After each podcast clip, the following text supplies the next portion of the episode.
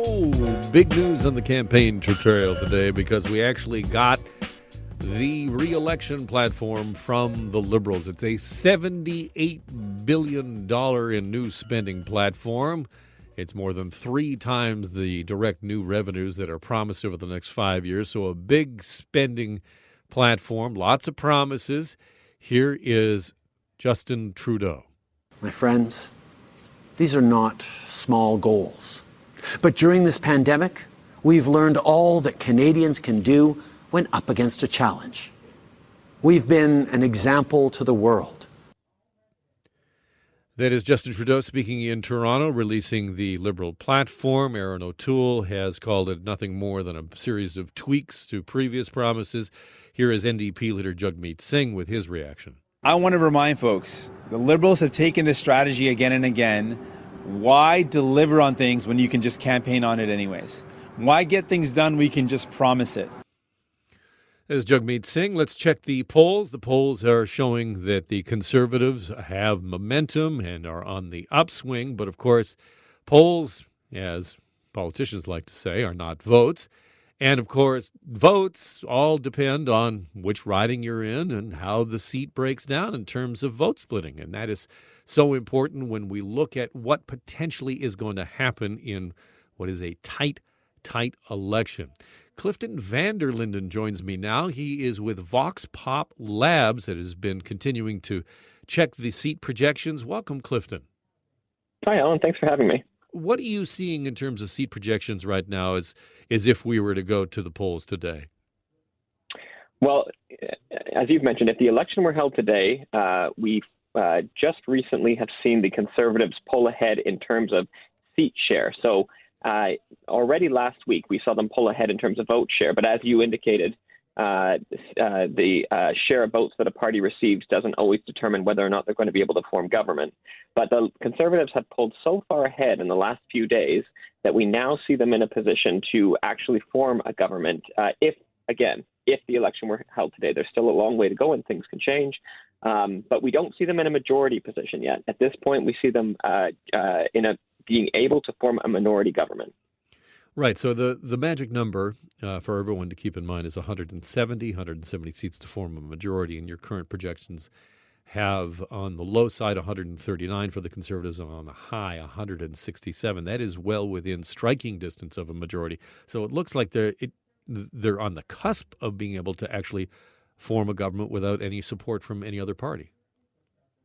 Uh, those are the current indications. I mean, you know as well as I do that uh, uh, Canadian elections can be uh, pretty wild. Uh, if you think of uh, 2015, for example, we had all three parties the Conservatives, the Liberals, and the NDP leading at some point in that campaign. So, one option is that the Conservatives continue to maintain their momentum. Maybe they sail over the 170 seat point mark. Maybe they've sort of hit their hit their stride, and and this will be sort of the dynamic up for the rest of the election campaign or we could see, uh, you know, the um, the ABC, the anything but conservative vote coalesce with the uh, liberals and NDP, liberal and NDP voters um, uh, strategically voting. So still a lot of options uh, ahead of us, and, and, a fair bit of time before we can really uh, um, make a uh, projection as to what's going to happen on September 20th.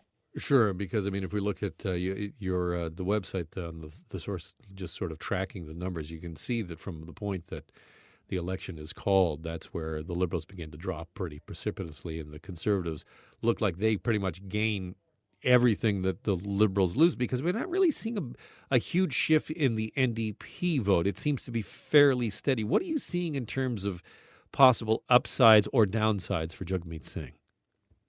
Well, I think there has been a bit of a, a, a pickup in the NDP vote since the election campaign was called. So uh, you were referencing our, our, our time series. If you know, if your listeners visit signal.thestar.com, they'll be able to see our models and our projections.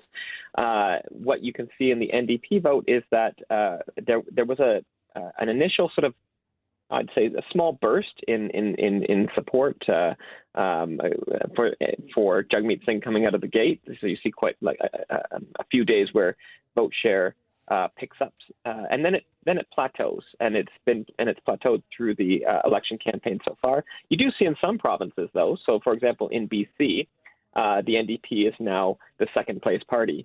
Uh, the Liberals have fallen so precipitously in BC in terms of their vote share that the NDP uh, uh, now is, is in a second place position. Uh, you see the same thing in the prairies, actually. So there are places where Liberal losses are NDP gains, but I would say for the most part, Liberal losses are being absorbed by the Conservatives as they continue their charge forward. Yeah, I just flipped over the tab to Ontario, and it sort of it looks like it mirrors the the national picture with the Liberals falling and the Conservatives gaining at their expense. Yeah, I think that's right, Alan. I think this is an Ontario election right now, where Ontario is really going to determine the fate uh, of of uh, of the next government, uh, um, and, and, that's the battleground where you'll start to see the um, you know the parties really focus their their strategies. You've got a little bit of a, of movement in Quebec as well, of course. So Erin O'Toole has made you know significant overtures uh, towards Quebecers and really tried to uh, make some headway there. And so you're seeing subtle gains for the Conservatives there as well. Um, that might be outpaced by the bloc if they're able to regain some of the ground that, or some of the momentum they seem to have lost uh, uh in recent weeks. Is this for all of the you know prognosticating that we're doing? Is this really a phony war here because we're still pre Labor Day, we're still pre debate? I mean, has it, what do we know in terms of voter intention? Have they coalesced, or is there a big movable group out there? So, I mean, these are really good questions and important ones to ask when whenever you're looking at at, at polls. Uh, so, uh, of course, when polls ask people, or when pollsters ask people, how are you going to vote? Uh, they, they, you know, people are, are, are referencing their vote intention as though they were going to the ballot box today. And of course, that changes over the course of the campaign. We've seen we've seen wild swings uh, in elections past. It would be no surprise if we saw a swing. Uh, we've already seen a bit of a wild swing in this campaign, right? Pollsters went into the uh, you know into the election call saying, "Well, the Liberals have it; it's in the bag. They're so far ahead. Nothing's mm. going to move because nobody's paying attention." I mean, to some extent, this makes me challenge the common sort of uh, uh, um, thinking that that uh, that things will will suddenly people will pay attention after after Labor Day. I think people are already paying attention uh, to some mm. extent. I don't I don't know that we would have seen that this much movement in the polls if people weren't starting to seriously reflect on their vote choice. Um, so uh, of course swings can still happen. You're absolutely right. We're we're nowhere near the end. Um, but momentum matters too, right? And the story that, that, that parties are telling on the campaign trail matters too. And so right now it's a story about the about the conservatives with the wind in their sails and that's something that the Liberals are going to have to really work to disrupt, or that Erin O'Toole is going to have to step in it.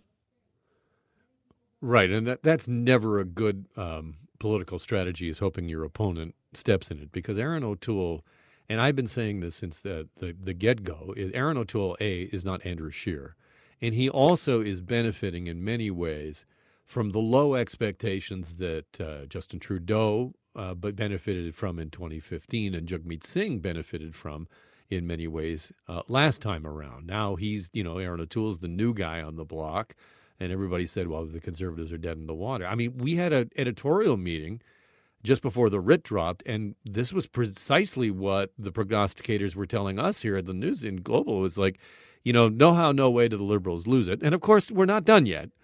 But I don't think anybody saw this kind of swing this fast this early.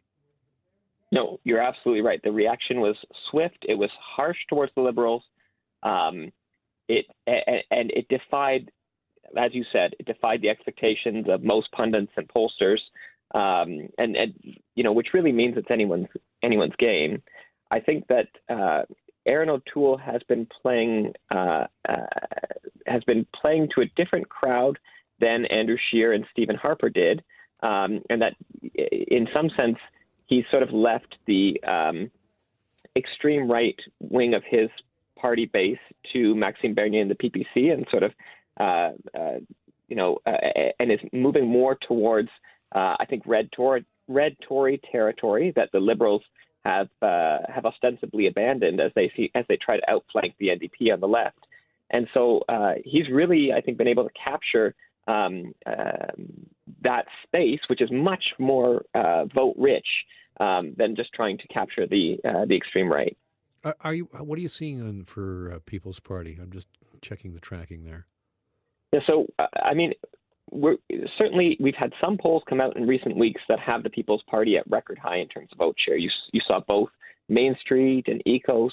uh, uh, both indicate the People's Party was was uh, on a bit of a tear in terms of vote share, but that hasn't translated into any seats in our projection. So it's a dispersed vote share at best, and the the the, the variance on those estimates is so significant, it's so high uh, that it's hard to say that they're that they're that they're picking up real vote intention versus a protest vote. At this point.